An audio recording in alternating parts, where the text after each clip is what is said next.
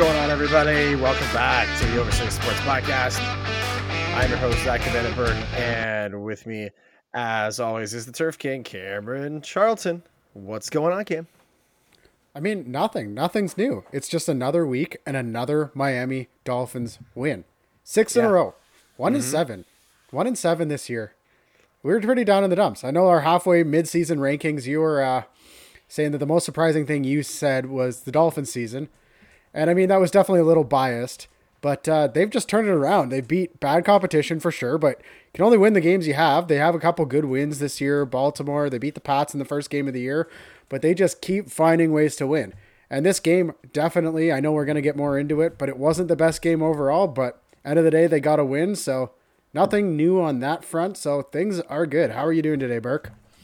I mean, I'm doing well. I, I was, I mean, yeah, touch on the Miami game. I was choked. Tua, Tua threw a brutal pick six. And I was like, really? Like, I mean, he'd been playing so well. We had, we we've been defending this guy pretty much all year, and then he, you know, shakes it off, leads leads the team down the field, fourth quarter drive to win the game. Um, and honestly, I don't think there's anything more to it than that. Honestly, right? Like he's been. That's just really been the story all this year. Is he's he makes mistakes, but he bounces back from these mistakes, which I thought was huge. Um, but in the end of the day, you know, a win's a win's a win. Um, you win six in a row, you're seven and seven. You're right there in the hunt for a wild card spot. I still think you probably have to win out, um, but it's not impossible. And we got a huge game upcoming this weekend, Monday Night Football, Saints versus Dolphins, primetime game. Uh, this is one you got to have. And this Saints team's a good defensive team. So yeah, we'll touch on that more on our picks podcast, but hey, uh, I can't, I can't sit here and, uh, and complain.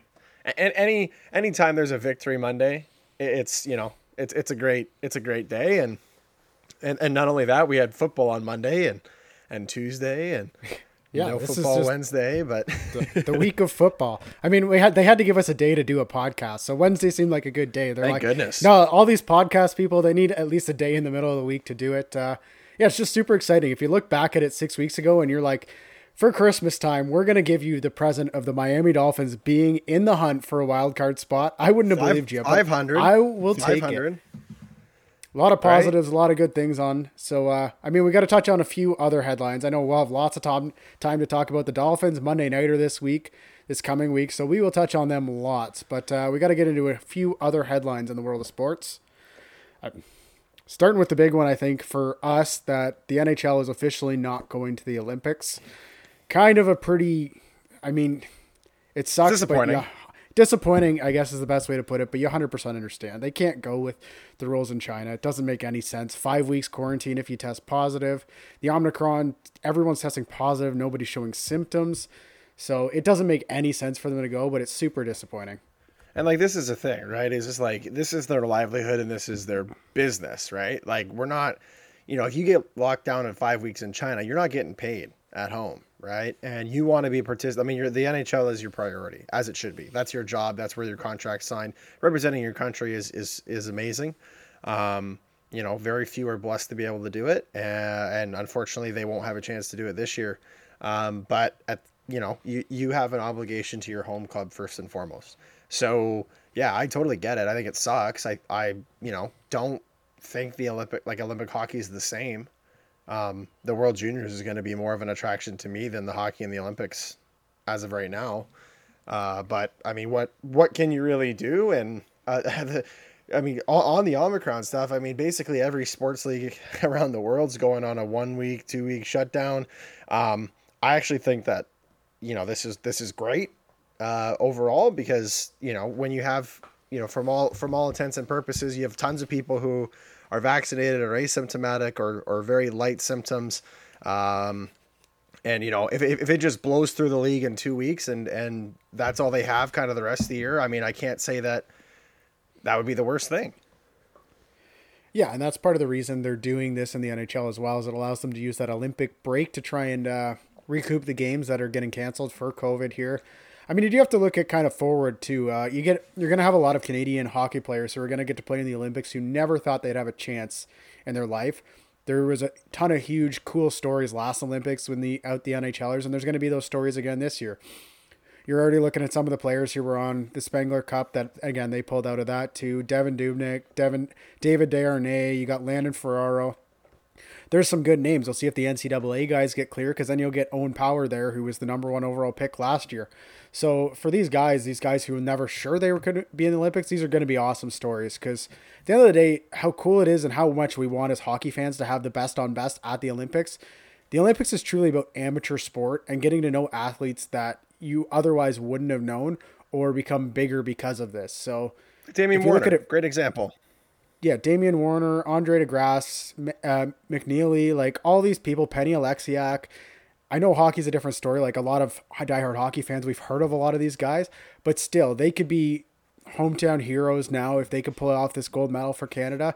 It's a whole different story, because if Sidney Crosby and Connor McDavid win the gold medal, yeah, it's awesome. And like the golden goal was awesome for Crosby, but yep. It's not the same. If these nobodies go and win a gold medal against Russia, you won't remember it forever. So I'm trying to look at the positive spin of this, and I think that's a really good way of looking at it. It's just like, if we get somebody, if like David Desharnais scores an overtime against Russia to win the gold medal, I almost feel like I'll remember that more than even the Crosby goal, just because it's so different. We're the underdogs, and uh, saying Canada's the underdogs on ice is uh, something scary, and uh, we've done it in women's hockey, and we always seem to find a way to win. So Canada's underdogs on ice, never count them out.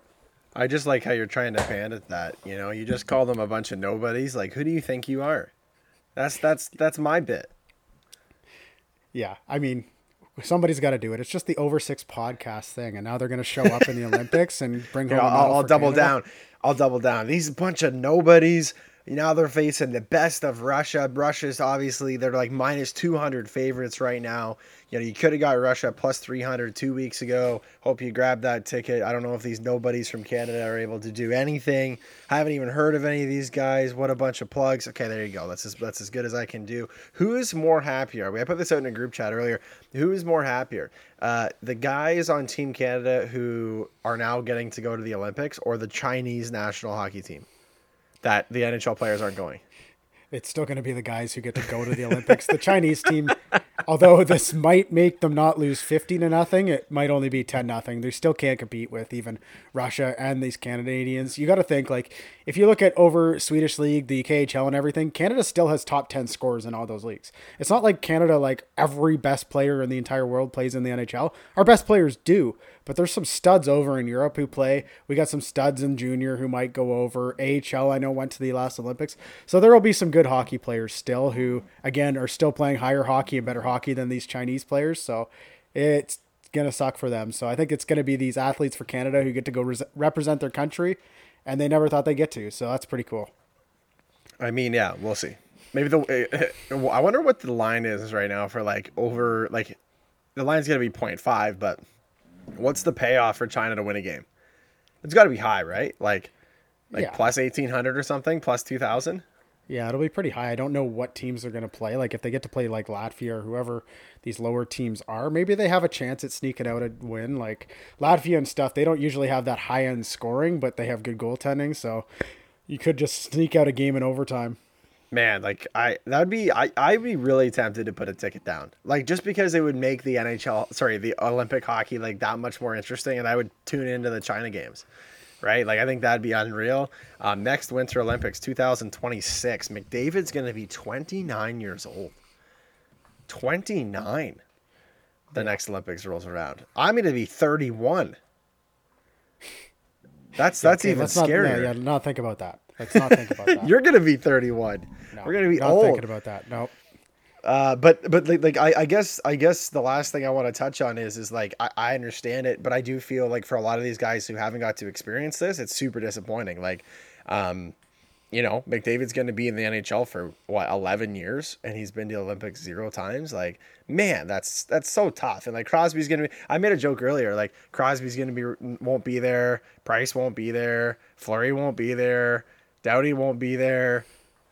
Ovi will still be ripping clappers for Russia because he'll be fifty and he'll just keep doing his thing. But like I, you know, the next Olympics, like in two thousand twenty-six, like this Team Canada team is going to look completely different than it would have today.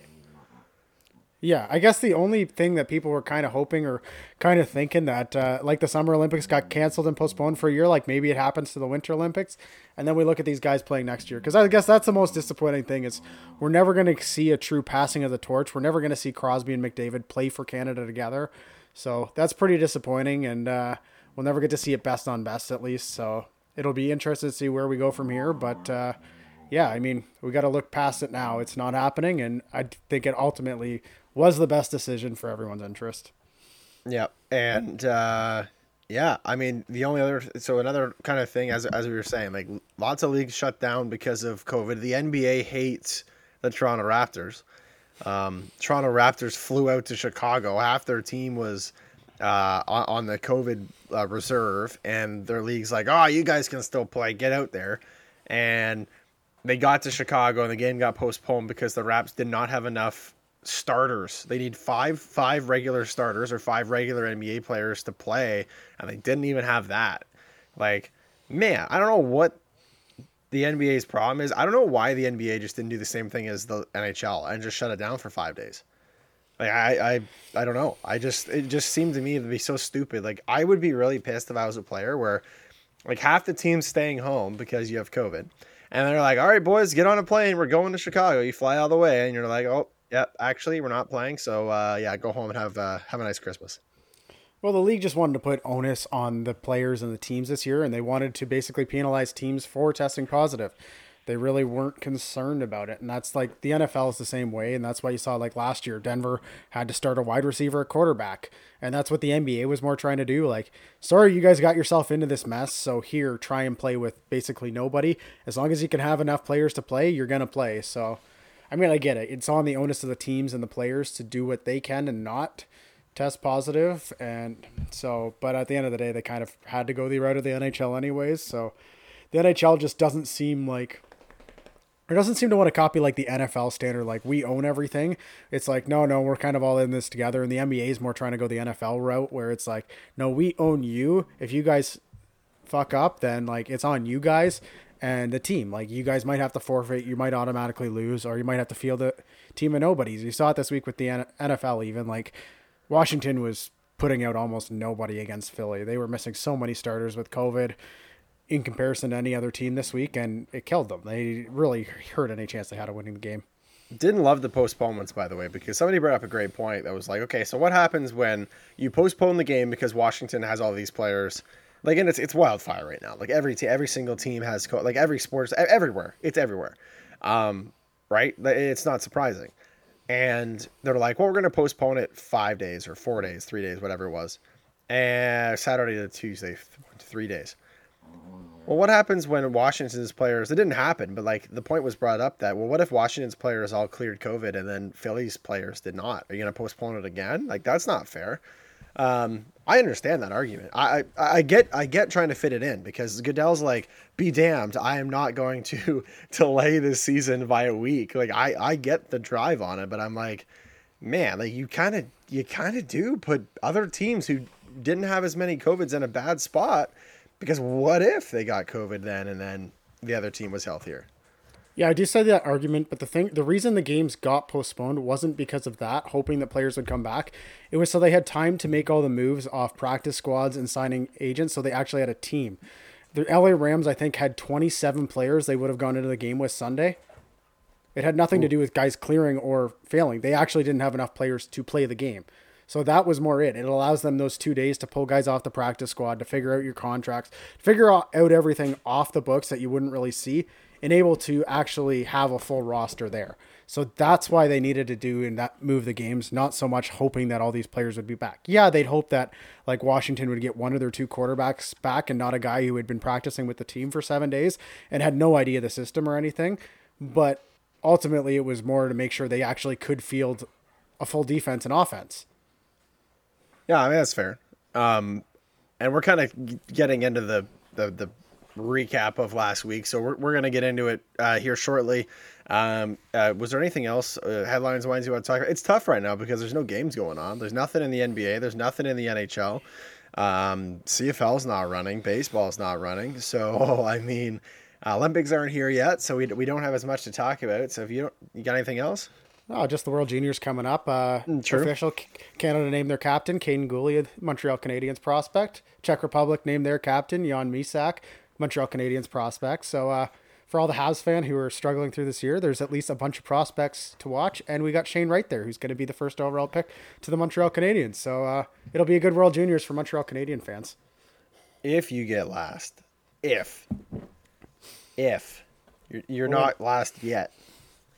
Yeah, we'll win the lottery. Arizona's still behind you. We got to be last. Could you imagine if...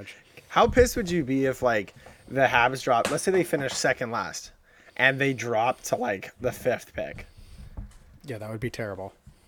I mean, I know there's got to be better than third overall, though, because Montreal's terrible at third overall picks. They've had two of them in, like, the last ten years, and both neither player's playing for their team, so... Was Galchenyuk a third overall pick? Yeah, Galchenyuk and Kotkaniemi, and neither's playing for their team anymore. Yeah, good players, though. Wow, Kotkaniemi's a good player. They just, they just didn't work out in Montreal, but all right. Anyway, uh, moving on. Moving along. I'm excited to get. I'm excited to get into the picks. You, you ready to go? Yeah, I'm ready. All right, let's do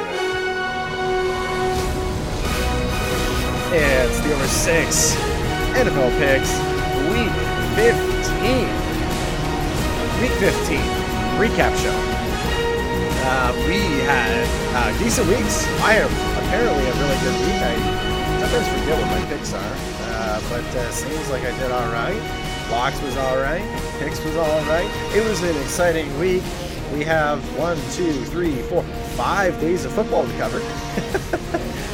uh, so without further ado, we're going to kick it off on the Thursday Nighter.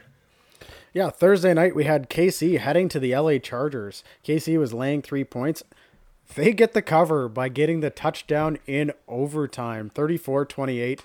I mean, they shouldn't have covered, and they probably shouldn't have won this football game.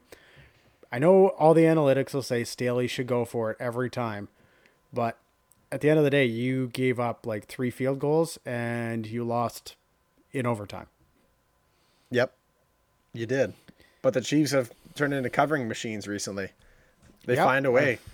Kelce was a beast, man. That last play, like, I, I, I don't know if it was like how good Kelce is or how bad the Chargers defense was, but man, like he got the ball. Like, what was it on the thirty yard line? Yeah, it was like the thirty-one yard line, and he like, ended up getting trucking his way all the way into the end zone. Man, this like this this guy like just rumbled, and I didn't like I was watching this live because I you know obviously I wanted the cover. I was on the Chiefs um, minus three, and I'm like, all right, all right, all right, no worries. Like it's looking like a push, like that's going to be fine. And then they give the ball to Kelce. I'm like, all right, so should he get a first down? And he rumbles his way to the end zone. I was like, okay, well I guess I'll take the cover then. Like I didn't feel good about it, but hey, I mean. A dub's a dub. Yeah, and after watching this game and kind of seeing the game Saturday especially, like, to me, it's going to shock me if K C doesn't win this A F C. Like, they just look above everyone else. I know they had such a horrible start to the year, but to me, they are now just the class of the A F C. The A F C is a total mess, and K C's just come out hot. They're arguably the hottest team in the N F L right now, and they just keep finding ways to win and keep finding ways to cover. And uh, Mahomes didn't have the greatest game, but you have Kelce. You have Hill. Sometimes you just have to get it in their hands. I just like to say that both the whole league's a mess. The entire yeah. league's a mess right now. Like I'm not even not just the A F C. It's it's the most parity year I've ever seen. Ever. Yeah, I feel like the N F C still has maybe only three really high end teams that I consider there, or four. Arizona might be falling out of that, but at least they have kind of four who you think are really good teams. Where the A F C, I'm not really sure after K C who is any good anymore. Well, and only only a couple of good teams can come out, right? They got, you know, one team coming out of the N F C. I've, they got to be favorites, but Chiefs should have an easy path, easier path, I would say, than the N F C does to the Super Bowl. But we're gonna find out in short order here. Yeah, moving along to Saturday. The first game got canceled. We'll get to that later. But the second game, New England went to Indy. Indy was laying two and a half, and they get the cover, twenty-seven seventeen. Jonathan Taylor really ends it late with a sixty-seven yard. Touchdown run. Carson Wentz, five completions for, I don't know, what, fifty-seven yards, a touchdown and interception. Here's a crazy stat for you.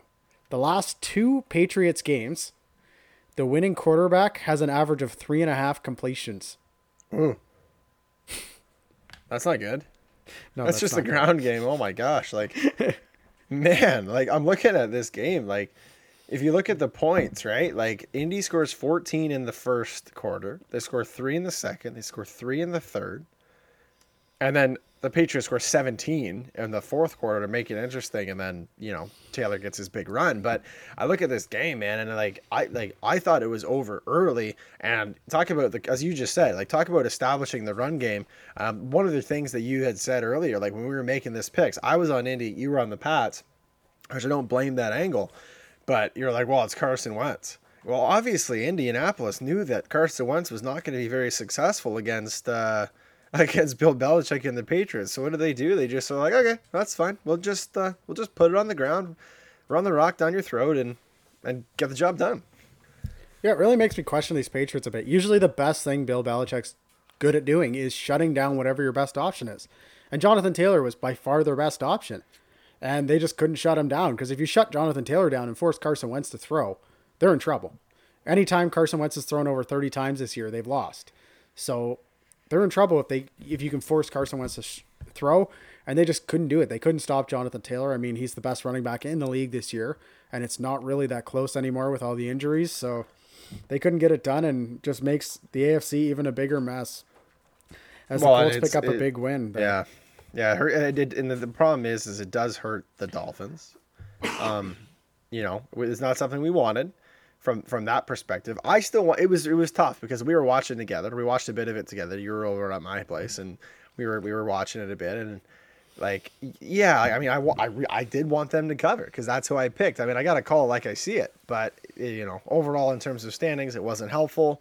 Um, I mean, is the division within reach for the Miami Dolphins? Is the division within reach for the Buffalo Bills? This is a huge week upcoming in week sixteen. Uh, we're going to find out, but uh, a really nice job by the Colts to get a dub here at home. Yeah, so we'll move right into Sunday then and touch on that other game later. Moving along, we had Carolina heading to Buffalo. Buffalo laying ten and a half. They get the job done easily here.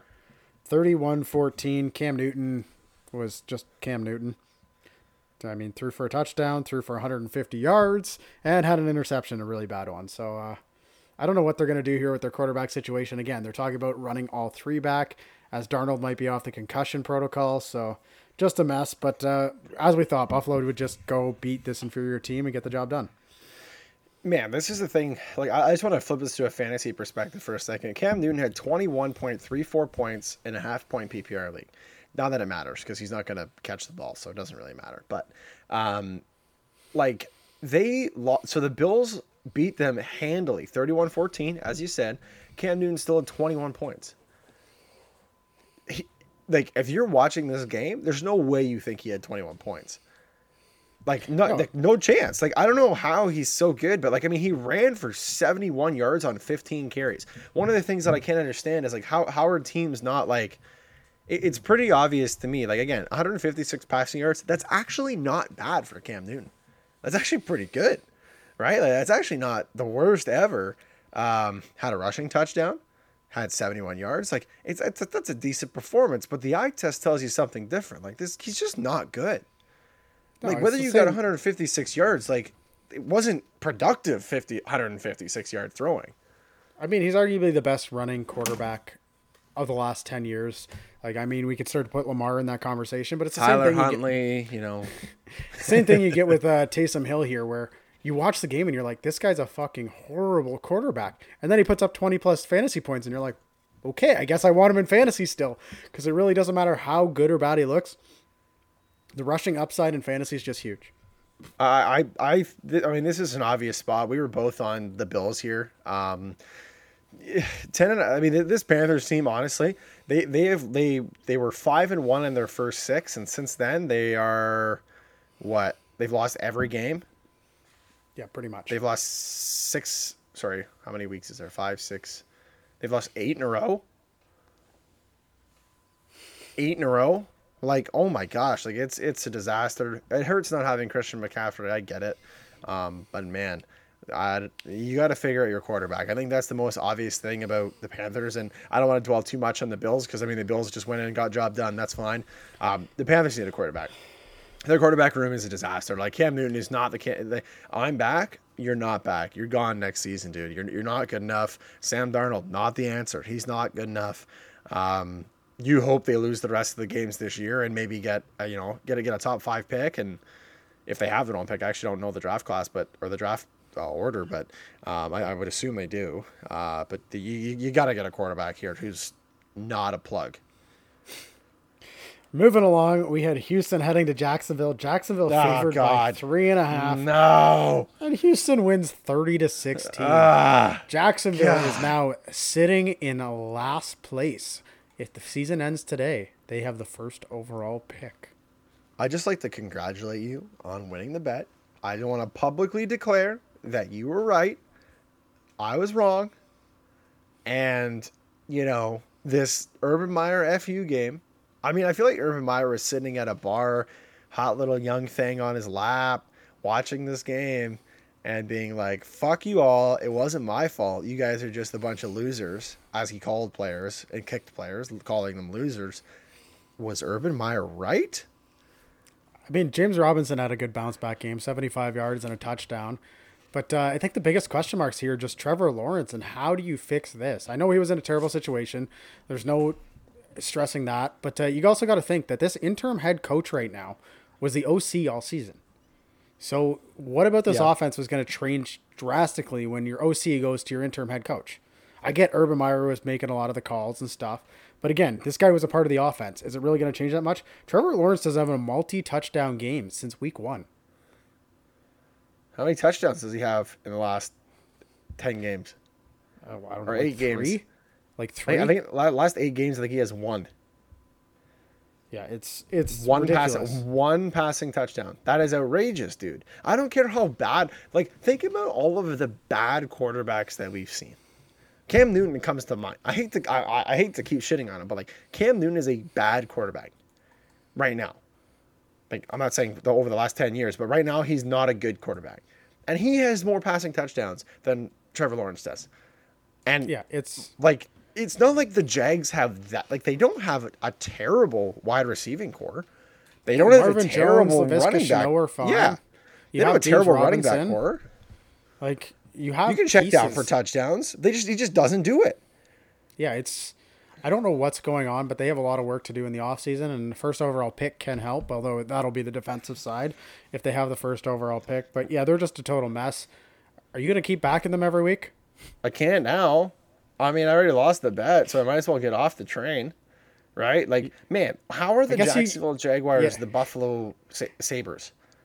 Like, they keep getting first-round picks, and they're like, oh, don't worry. This first-round pick's going to – that this is going to save us. And they, they have a dumpster fire season. Then they're like, oh, I got it. This first-round pick's going to save – and then they keep losing consistently and getting worse.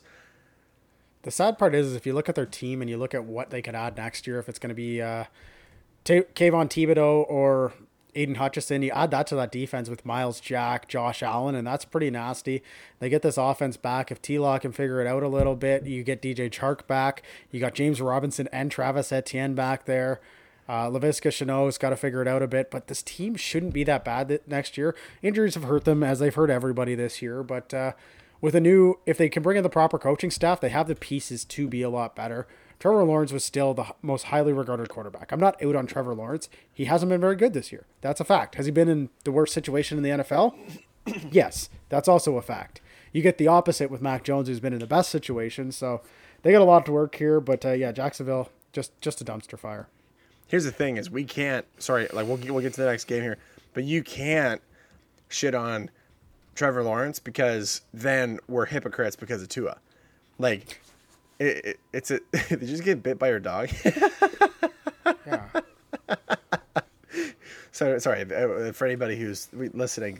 Cam's face on the on the computer just went like, like his soul just left his body in in pain. Um, sorry, I got distracted. Um, but like yeah, like as as a Tua supporter, and we've seen him struggle, and we're like, oh, just give it some time. The talent's there. You got to give the same benefit of the doubt to T-Law, I feel. Um, but the one thing watching that game as well is like, he, like, I don't know what he, like, he had guys open. He just didn't hit them.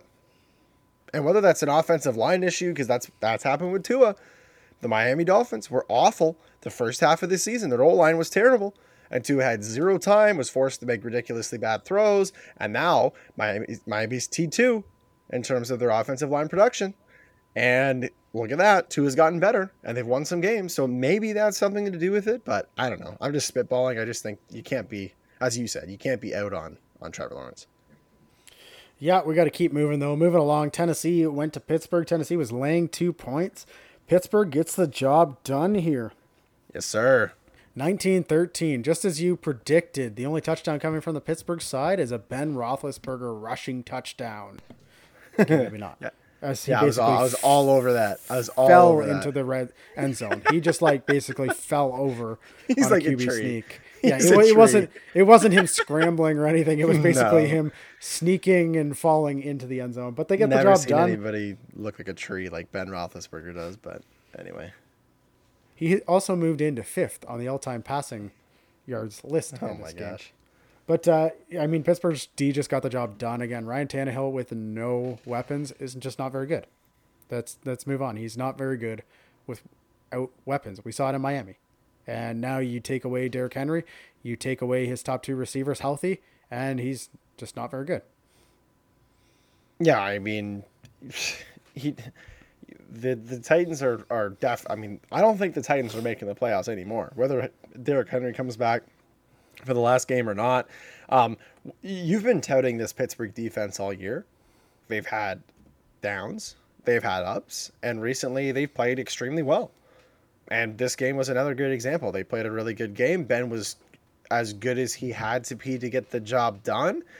And, I mean, we had a chance to fade the Titans, take the Steelers, good defense. It worked out exactly as we thought it did, and that's uh, that's all I got to say about that.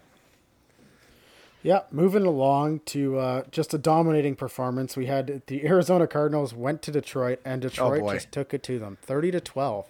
Jared Goff, three touchdowns, zero interceptions, just throws all over this. Craig Reynolds runs all over this defense for one hundred twelve yards. I don't even know what to say about I'm disgust- this game. I'm disgusted. Disgusted. Detroit now has the third best record against the spread this year, which maybe we should have looked into more, but maybe that's time to fade them because, again, regression. But, uh, yeah, I mean, I don't, I don't know what to say about this Arizona team. Like Disgusted. It's, it's gross. It's unacceptable. There's not one person. I don't care about numbers against the spread. The Cardinals, I sorry, I, I lost a survivor pool because of this. I took the Cardinals against Detroit. Why wouldn't you? Right? Like that makes it's a perfect spot. Cardinals coming off of a loss the week before, bounce back spot, get right spot. You want to keep, you know, you want to get this division, and they absolutely laid a fucking egg. It was unbelievable to watch. Like, did they not? Like, this Cardinals team, in my opinion, has completely dropped off any chance of Super Bowl contention that anybody thought that they had. Are they a fraud at whatever they are? Nine and four now? Or what, nine and five? What are they, nine and five? Uh, yeah, I think they're nine and five. Four? Ten and four? Whatever they are. Either way. Like, I, I think it's fake news. Like, you put this team up against any other good team, they're like, you lost to the fucking Lions. The Lions are scrappy. Are they the Senators of the N F L? Maybe. From last year. But, man, you can't lose. Like, I would understand if the Cardinal, like, if the Lions put up a scrappy game and the, and the Cards didn't cover, I'd be like, oh, okay, that's fine. You know, the Lions, they, you know, they, they're the best, third best covering team. You lost money line to the Lions. And not even just lost money line. You lost by eighteen. They reversed coverage you. Could you imagine what the Lions minus ten and a half line would have paid? Like, you could even see, like, I know Arizona, like, you'll go off on that and say, but, like, if Detroit just managed to scrap out a weird game and they won, like, almost like the Jacksonville Bills game where it was just a weird game and they win, like, fifteen twelve or something. Punt uh, return goal, touchdown.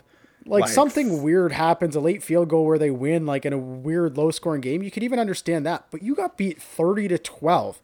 This wasn't a close game, and it wasn't a close game. The opposite of what we were thinking, and I just don't. Yeah, I'm I'm ready to fade Arizona, and I'm ready to fade Arizona come playoff time for sure. They're gonna make the playoffs.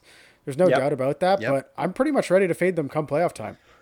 Man, and the last thing that I'm gonna say about this is that there's been people who were like, oh, man, I don't know how, like, they're like, oh, too too many points, didn't see this cut. Like, you should have seen this coming. And I'm like, okay, as I, as I just said, if they didn't cover, fine. There is not one person that I believe can straight up say to me, yep, I definitely had the Lions winning money line this game, because I don't think anybody had the Lions winning money line this game. No. Don't Anyways, not happy about it. I don't know if we can read too much more into that, so we'll move right along. Next game, we had Dallas heading to the New York Giants. Dallas was laying ten and a half. They get the job done, twenty-one six. Got to ride the boys, baby. This just really came down to, again, the offense for Dallas not looking good again. But Mike Glennon is horrible. And the Giants I are horrible. Don't think Mike Glennon's going to start again. It sounds like Jake Fromm went in there. He was six for twelve for eighty-two yards. He looked okay. I mean, he didn't look great. He didn't look horrible. But uh, I'm expecting him to get the start this week, honestly, over Mike Glennon. And, uh, I mean, I don't really want to read too much into this. Again, ten and a half points at a division game when I don't think either team's, like, the Giants aren't good, but I don't think Dallas is as good as they've been. I'd probably take that again. And it happened not to be that way. Giants offense is just so bad. Oh, they're they're a disaster. Um, I, I just, I don't know. I, I don't got too much to say. I mean, I, I had the boys covering. They they and you're right. Their offense was not good. And I'm not high on the Cowboys in the playoffs by any means. But like, is the N F C least still the N F C least? Because these teams are not good. Any of them. Yeah, I mean, they're still the division that we thought they were. Like, I will take even the Seattle Seahawks over any team in this division if it came down to it in the playoffs. I know the Seahawks aren't making the playoffs, so you're not going to get Cowboys Seahawks, but I'd still be tempted to take the Seahawks over the Cowboys. Like, that's this N F C West is so much better than the East, and it's not even that close. Anyway, I got nothing really to say about the N F C East. Moving along to the last one p.m. game, we had Carolina, or no, Carolina, we already did that. Losing track with all these games. Miami. Changing. We had the New York Jets heading to Miami. Miami was favored by ten. They get the win, thirty-one twenty-four, but uh, did not get the cover. I mean, the Jets pulled out all the stops here. I mean, they had the crazy, they had a couple crazy plays. They had the end around with Berrios for the touchdown. They tried a bunch of different things and kind of threw the kitchen sink at Miami in this game. And Tua, two picks. Neither were that great. Pick six. So you just can't make that throw off your back foot. Bad throw to be making off your back foot with zero zip on it. But again, this is what we talk about too. He bounces back, two touchdowns in the fourth quarter, leads them down with less than five minutes left, four minute drill, gets the job done. I just watched the mic up with two, and man, this team loves him. He looks yep. like a leader on the sidelines, like Flores and him. He's he owns up to his mistakes. He's good at that.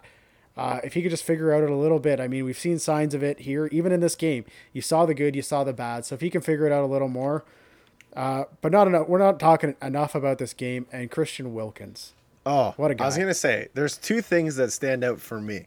The first one is Tua audibling to Devontae Parker for the touchdown. Great play. Was not the play call. Comes off the, as you were just saying. The audio basically, he's like, "Yep." The, the other side for the original play was completely covered. You see a one-on-one with Devontae Parker, who is like, people forget that he was the number one wide receiver on the Dolphins before injury, number one, and Jalen Waddle, number two. Uh, and he's a, a, an excellent wide receiver. Excellent. Easy play, one-on-one, no doubt. Great play by Tua to call the audible. As you just said, Christian Wilkins, the heartbeat of this uh, Miami team. As much as they love Tua, Christian Wilkins has to be the most likable guy on the team, the most, the guy who, in my opinion, gives like his, just works his ass off every single week. And reports saying he's been begging Flores to put him in on the goal line, like red zone goal line plays, and he caught a touchdown pass. Not only did he, not only was it a big man touchdown, he had to catch it like basically over his shoulder. Oh, it was a great and, catch. Uh, and like, it, it, people are like, "Oh, it's such a basic catch." This guy's six foot four, three hundred ten pounds on defense. For a def, for for a defensive player to catch that touchdown, he and he bobbled it, but like it's over his shoulder. That's a great play. That's a great touchdown for a big man. And, you know, he was saying in an interview after he, you know, his boy, Jalen Waddle, wasn't playing, COVID, whatever. He was going to do the Waddle dance. He got too excited. He did the worm and a spinneroonie, as he said. Uh, I, I love to see it. And you know what? As, you know, we said in the middle of the year, I thought it was a disappointing start for Miami. I stand by that. I feel like we should be in a much better position. There's lots of games. Raiders game, they got away from us. Um, Jacksonville got away from us. I really feel like we could be nine wins, ten wins right now. This team's got their mojo going, but it just the the they just look like they're having fun, and you really can't ask for much more than that. Winning six in a row is fun, but having that core group of guys like that, when they, you know, love playing with each other, love trying to do stuff, you just overall love to see it as a fan. Yeah, last thing that we forgot to mention is good. Morning Football gave the scepter for the angry run of the week to Tua oh, Tagovailoa. Man, what other quarterbacks just gets a one-on-one? And he's like, nah, I'm going through this D B. Just runs right through Michael Carter the second. And then, of course, flexes, and the guys on the bench love it when he goes there. And who would have thought that Tua Tagovailoa would be getting the angry run from Good Morning Football for week, what is it, sixteen, fifteen? I lost track already. It's fifteen, but man, I'm telling you, I was watching on the couch, a little hungover from Saturday night, and uh, I wasn't moving on the couch for much. There's two plays this game that I jumped up out of the couch for. First one was Christian Wilkins' touchdown. Second one was when Tua trucked that guy. I was out of my seat, full freaking out, because I was like, oh, God, here we go. Tua's in a tough spot, going to slide. Nope. Lays the boom. Uh, great play. Love to see it. The, the, and you just see his teammates' reaction after that play. They're just fired up. And, hey, that's what leaders do sometimes, right? Like, you, you know, you're you're in a in a tight game, in a division game, even though it's the Jets. Your your main guy's got to be your main guy. And Tua sure, sure was on that play. Love to see it. Yeah, moving along to the afternoon games then. We had Cincy heading to Denver. Denver favored by two and a half. Cincy pulls it off fifteen ten. This one kind of hurt. I felt like Denver was there. And then with forty seconds left, you give up a fifty-six-yard touchdown grab to Tyler Boyd. Just shouldn't happen. This was kind of a messy game, as I thought it could be with the defense. But, uh, I mean, Cincy gets the job done. I'm okay with the Bengals covering. That works for me. like, um... Yeah, I mean, the big thing in this game, Teddy Bridgewater gets his lights knocked out. Yep. Ugly yeah, to that see. That was unfortunate to see. We saw it a couple too many times this week. Yeah, it was crazy. Like, the amount of guys who got... And you know what? It wasn't even like guys were getting knocked out on plays that were like, you know, blindside hit, you know, coming over the top, like whatever the case is. Like, these were just guys falling onto the turf. Like, uh, uh, Parham Junior, same kind of thing. Like, falls on the, you know, falls on his head and... Ah, man, like it's just, and, and you know, Teddy gets hit from behind, smashes his head, and he's knocked out. Like, to me, he looked like he was knocked out cold. Um, you know, limp arms and the whole, the whole shebang. But um, hate to see that happen to anybody. Love to see the Bengals cover. The Bengals are sneakily cruising to eight and six, and they're in the, they're in the, the playoff hunt as well. Uh, I just saw an article, Cam, that uh, that Burrows was asked about, just kind of talking about why the Bengals, they only have one guy on the COVID list. And he was like, well, there's not much of a light night, a nightlife in Cincinnati, so we're not out clubbing or anything. We're just staying at home. So I thought it was so funny. It's true, though. Yeah, that's why you're you're kind of surprised to not see Miami get hit more, because we all know Miami's a fun city to be in. Anyways, moving along, we had Atlanta heading to San Fran. San Fran favored by nine. They get the job done easily. Falcons suck. San Fran thirty-one thirteen. They just run all over these Falcons. There's not much to talk about here. Again, San Fran's better than I thought they were, especially beginning of yep. year. But Shanahan finds ways to run the ball, and the Falcons suck. The the Falcons just suck. Well, we were both on the, the Niners, yeah. right? Like oh, yeah. I don't I don't see no. th- I mean, this goes right again. Like, betting lines, whatever, too many points. This just comes down to don't bet on a bad team, which is why I feel justified about the Lions. You don't pick the spread on like a bad team, and the Falcons are just proving that they are a bad team. Flashback to three, four weeks ago when they were like, we still got a chance at the playoffs. No, you're done. You're they're, trash. I Get out of here. They're still on the in the hunt graphic on. Uh... Oh no! Stop it right now. There's no, no, absolutely not. You're not. Your Matt Ryan is washed up. Kyle Pitts needs somebody else. you, you know, I think the big, I actually feel bad for Kyle Pitts, by the way, because like they just don't have a wide receiver core. So everybody just zeroes in on Pitts. If they had Calvin Ridley this year, I actually think that Kyle Pitts would have had a much better season. I mean, he's still like top five in tight ends, and Russell Gage has been really good the last three weeks.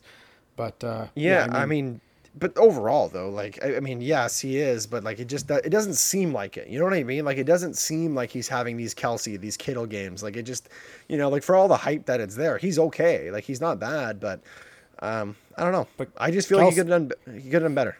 Kelce hasn't had very many Kelce games this year either. So it's just a weird year, especially for tight ends. They're, they're heating up. Chiefs are heating up. Moving on to the last afternoon game, we had the Green Bay Packers heading to Baltimore. Green Bay favored by five, and they pull it off, thirty-one to thirty. Didn't cover. Harbaugh again. What the last two weeks going for it for two, not getting it done. Uh, Tyler Huntley just put on a show. Q B one in fantasy for the week.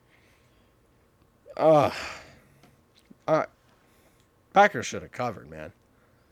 Packers should have lost. Uh, yeah, maybe, maybe, uh, I, you know, I don't know. I, I think if they score the two point conversion, there's a lot of time left on the clock. Like they could have, you know, Aaron Rodgers could have got the job done there, but still wouldn't um, cover, but no, but I, I don't know. I just, I mean, Huntley's a great story. I mean, he ran in, I think the difference, like some of the things that I noticed watching him is, is like, he sits back in the pocket way more than Lamar does, if that makes sense. So he, he sits back more. So when he runs, it's not like people are expecting him to run. Now, maybe that's because they haven't seen game tape on him or whatever the case is, but he, he sits back way, way less time in the pocket than Lamar. Did he? That's Lamar's well, then, biggest issue is. Well, then Lamar's too much time. Well, then maybe this is the thing, right? Like maybe Lamar's doing too much because you look and, and there's a couple of plays where he like he's looking, he look, he's like option one, option two, option three, option four, moves up, and then he runs it in easily twice. And I'm like, man, like, how, where? Why is Lamar not been doing this all year? Well, it's because he's he's thinking the run first, which teams cue on, and then he throws a bad throw, like a bad pass. I think that's the difference, in my opinion. I don't know. I actually think it's the opposite. Is he's trying to force pass too much because he's known as a runner and not just using what he's good at. That's what Huntley looks so different at. Is he knows he's a great runner, so he's just using that to his advantage and running where. Lamar, because of all the talks over the last few years, and he needs to be more of a runner, is he's trying to be this pocket passer, and he's just not. Well, but, uh, yeah. Could I mean, be. anyways. Either way.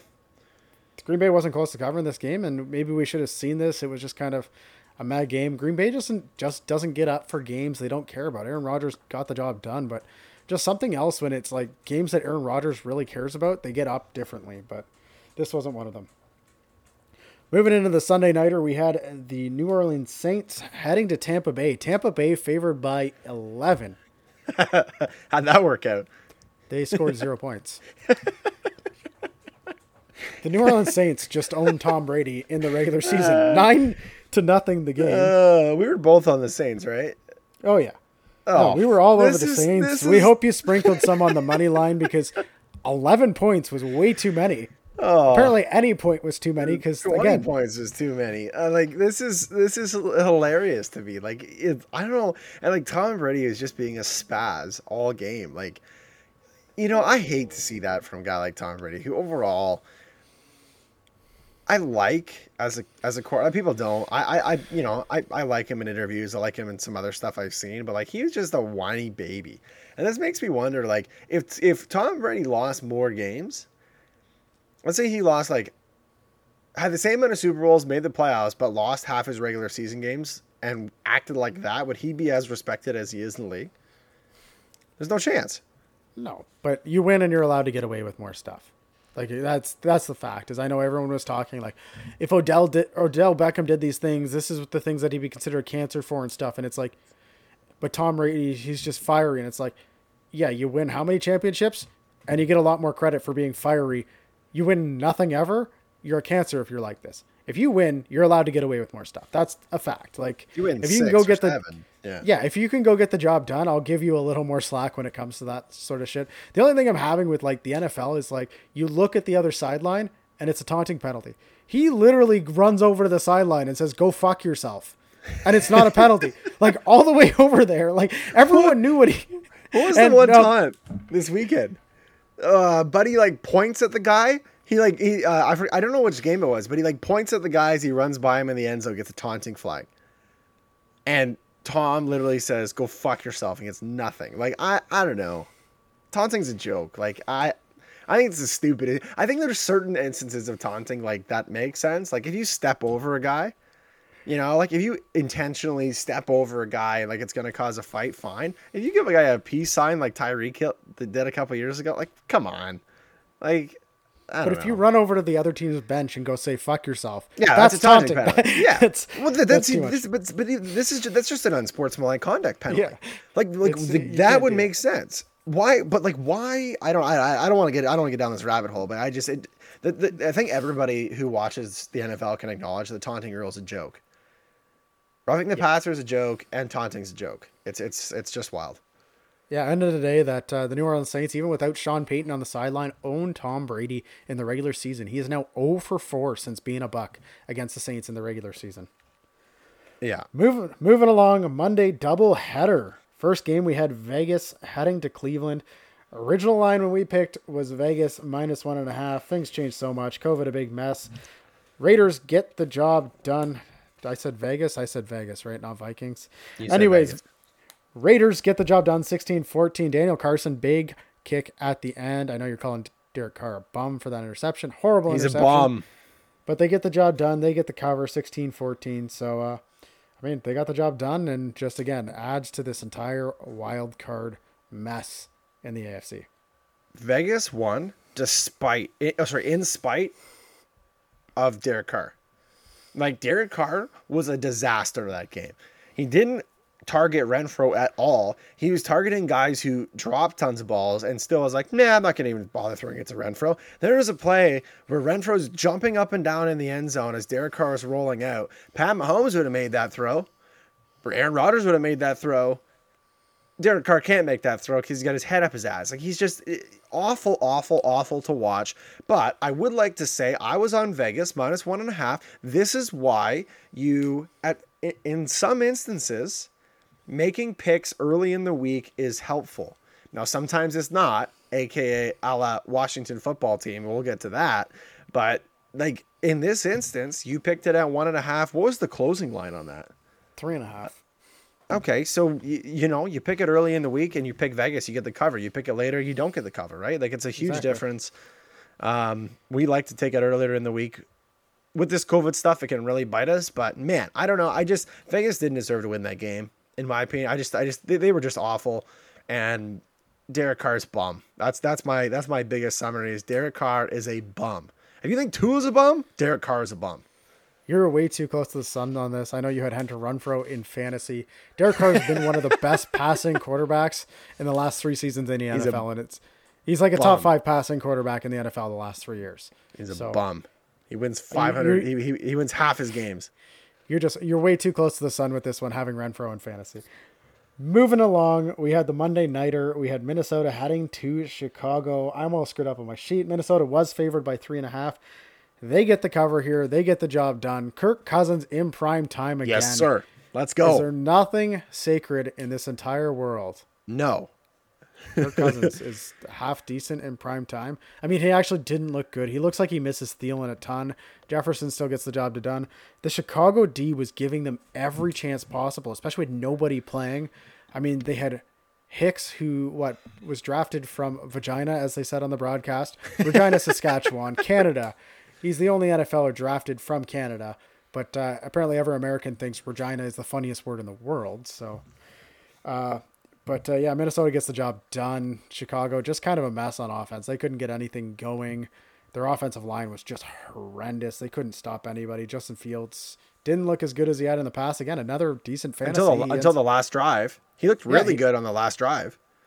Again, but he had zero time. This was just kind of a messy game. Again, COVID just killed the Bears here. They Everything was a big mess with that, uh, losing everybody, having nobody playing. And, again, I don't want to read too much into this because most of the roster wasn't playing for the Bears. This game was closer than it needed to be. Like, Minnesota should have just thrown the ball. But what did they do? They're like, we're going to establish the run game. Kudos to uh, Dalvin Cook for only getting nine points and winning me fantasy playoff matchups. But they're like, we're going to establish the run. And the Bears are like, oh, okay, sounds good. And the Bears kept selling out on the run all game long. Like, yeah, I mean, why would you not throw the ball? They just didn't. No, because Kirk Cousins doesn't know what to do. He looks Jefferson, and he's like, oh, Jefferson's not not open. So A J Osborne? Do I, do? I don't have Thielen, so...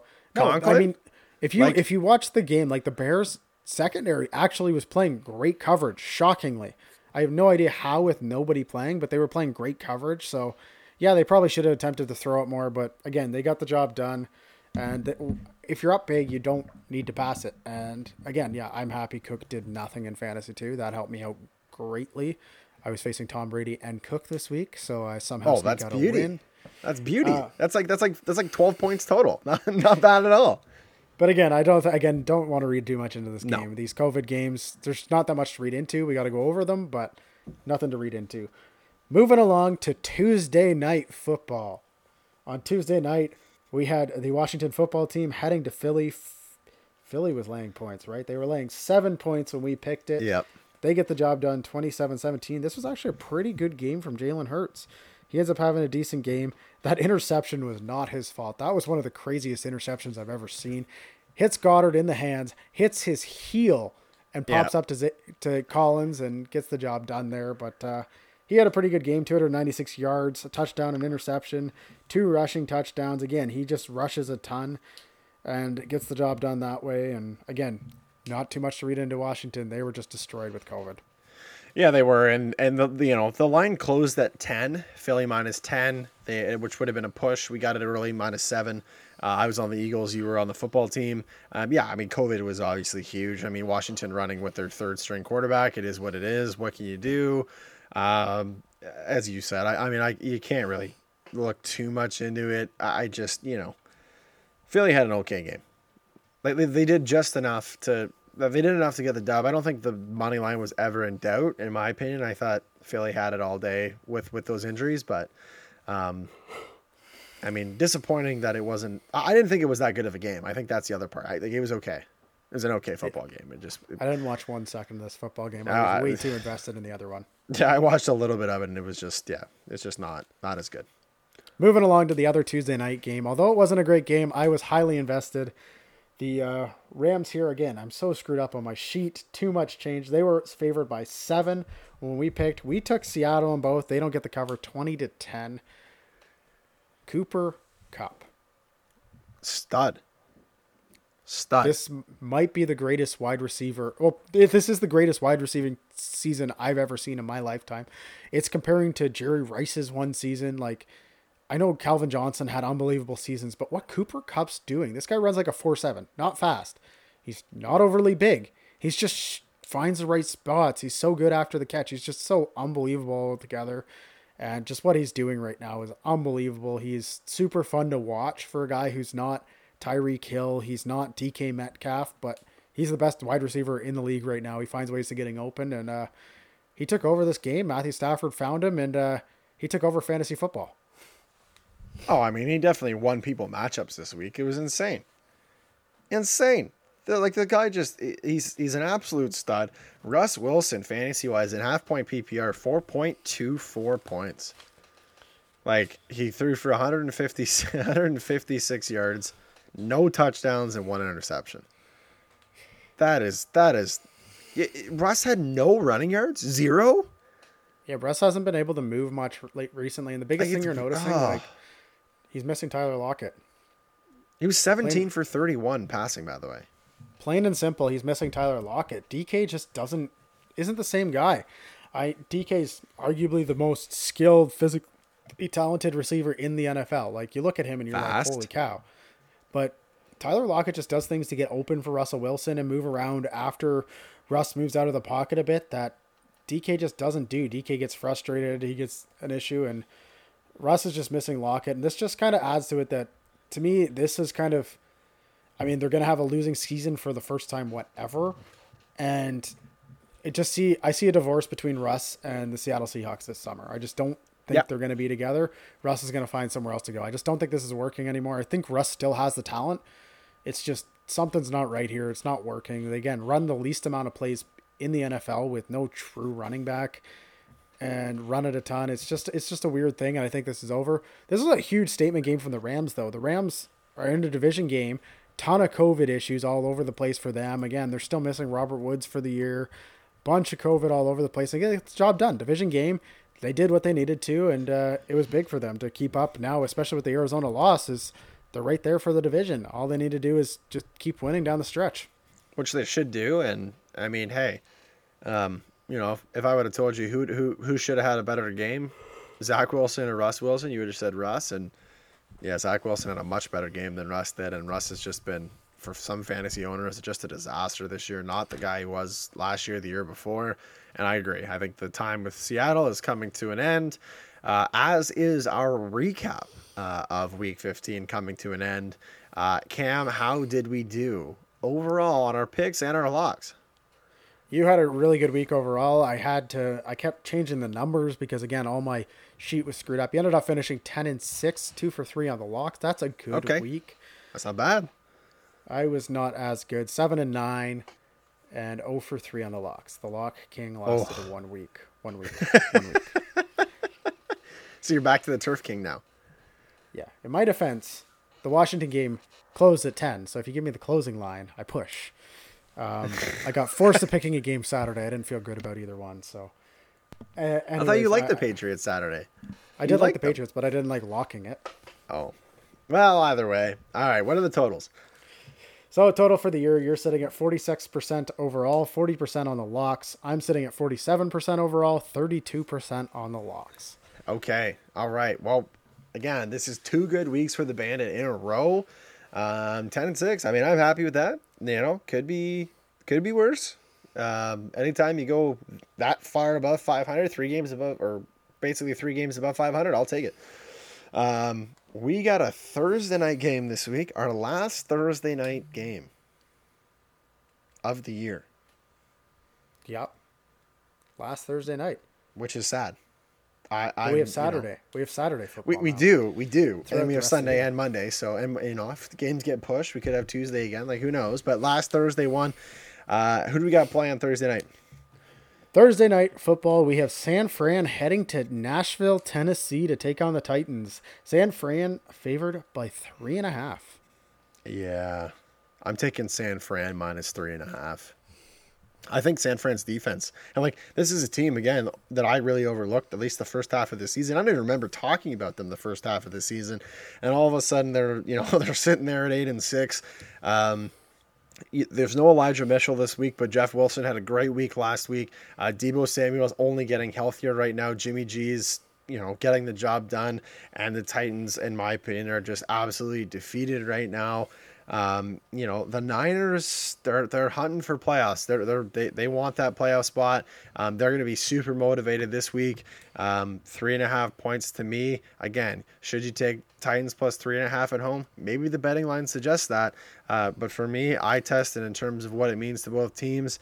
I just think the Niners have more weapons and, and can make life miserable for Tannehill. So give me the Niners minus uh, three and a half.